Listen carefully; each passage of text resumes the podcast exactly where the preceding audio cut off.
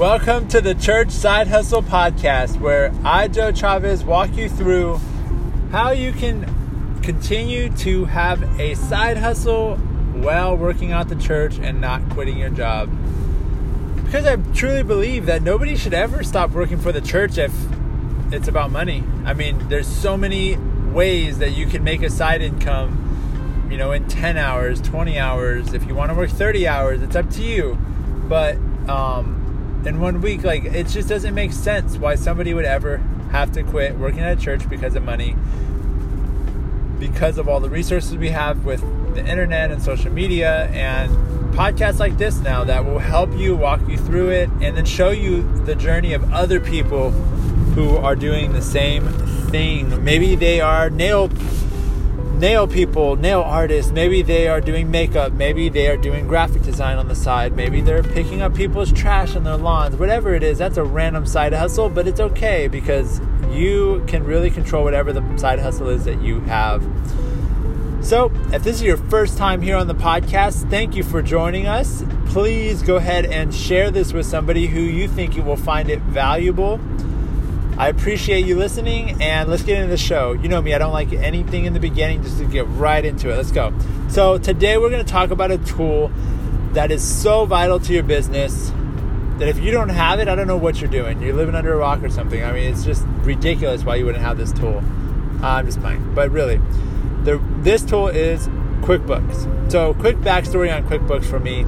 I used to actually invoice every single client with an InDesign graphic that I created because I was a designer. I thought, oh, I should have, you know, um, everything should be done in Photoshop so that way I can let clients know I care about it, but they don't really care. It's all good, you know, you could really put in anything.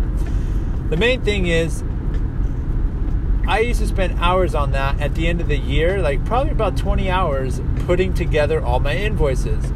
So I'd have to gather everything, I'd have to gather all my receipts, gather every invoice, put them in order, add up the, the amount, uh, figure out how much I made, and then give that number to the um, CPA. And then once I give that number to the CPA, I'd have to get the receipts that correlated with that expense or that project and make sure the expenses were matched up with the project. And it was just so much work. But I had never done taxes before, so how would I know? I wish somebody had told me that year one, day one, before you even start, get QuickBooks to start. So that's my tip. If you don't know what QuickBooks is, go ahead and look it up online. It's an invoicing, accounting, online software. It runs about you know, $20. I would recommend getting the $20 version versus the lowest grade version just because you can't actually upgrade with the lowest version if you ever wanted to.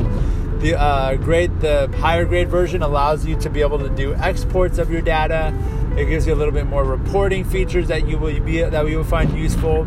Um, and then they all give you the ability to be able to invoice. You can send a digital invoice get paid online and they see the invoice, the price, the items, how much each of them cost, and then any notes you want to include, and they can pay with credit or debit card. Whether it's 25% of the invoice, 50% like I do when I start projects, they pay 50% up front, or any other amount. And then once they pay that that 50% of the project, so say it's a thousand dollar project and they pay 50%, well, I will give them a receipt automatically saying you've paid $500 and you have $500 remaining.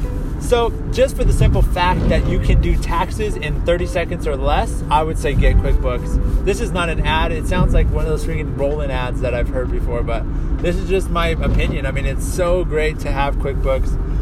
I mean, I'm even able to send invoices on the go if I ever need to, or if I'm away from my computer, um, and also refer to invoices that haven't been paid when I'm doing my budgeting each week. So that's going to be it. It's a very short episode. If you want to learn more about QuickBooks or have questions on QuickBooks or have questions on the features of QuickBooks or anything like that, I can help you with those. Go ahead and if you're using the Anchor app, go ahead on the bottom left of the app and press message and send me a message with your question. If you're not using the Anchor app, go ahead and head to your App Store now and download that app so you can submit questions so that I can answer them and make full episodes dedicated to you, Bobby45. Okay, that's it. Um, also, when you leave questions, make sure to put your Instagram handle. I'd love that. At Bobby45. At Bobby45 says, What is the best plan to get for QuickBooks? Well, Bobby, you have to submit your question to find out. All right. Well, until next episode, guys, thank you guys for listening to the Church Side Hustle podcast, where we believe that money should never be the reason that you quit working at the church. So, we're showing you how to side hustle. I know it's a very taboo thing, but we really want to help everybody in this generation and the future generations to master their craft. And the goal here isn't to leave your job at the church and sit on the beach like Tim Ferriss in the four hour work week. That's not the goal here. The goal is so that you can focus more on what you're doing at the church. Eventually, maybe even working for the church free of charge. I don't know if that's your thing. I'm, that's kind of my thing. That's why I say it. Um, but some people think that stuff is crazy. But I genuinely love, love doing ministry at the church and doing creative work and having teams and reaching people and hearing the stories of the impact we're making. And at the end of the day, it's just a great thing.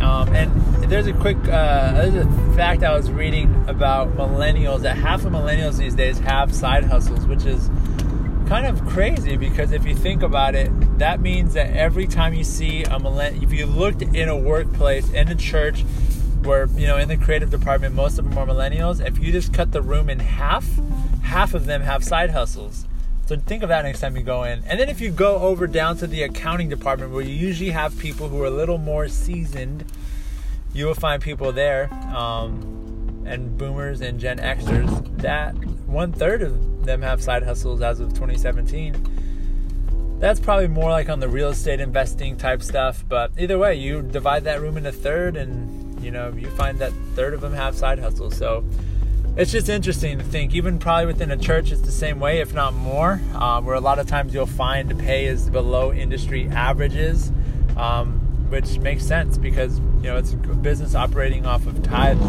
versus profits that come in from sales of products and things like that. So just a little different business model, but I want to kind of get in the gap of, you know, HR and the staff of churches and be able to just share stories, real stories, interview you guys, hear how you're doing it, um, and then share from my own experiences on having a side hustle while working at a church. Um, so thank you guys for listening. Like I said in the beginning, if you have somebody in your life that you think can benefit from this podcast, whether they work at a church, want to work at a church or quit working at a church because of money, let them know about the podcast. I think they would find it valuable.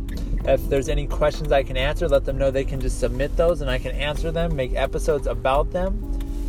And really, I just want to see overall the church staff happier, more engaged, and you know, really just taking what they do to a whole nother level because they're also learning how to become um, people that take a higher level of ownership on the side, pay off debt, save, do whatever they want to do with that extra money.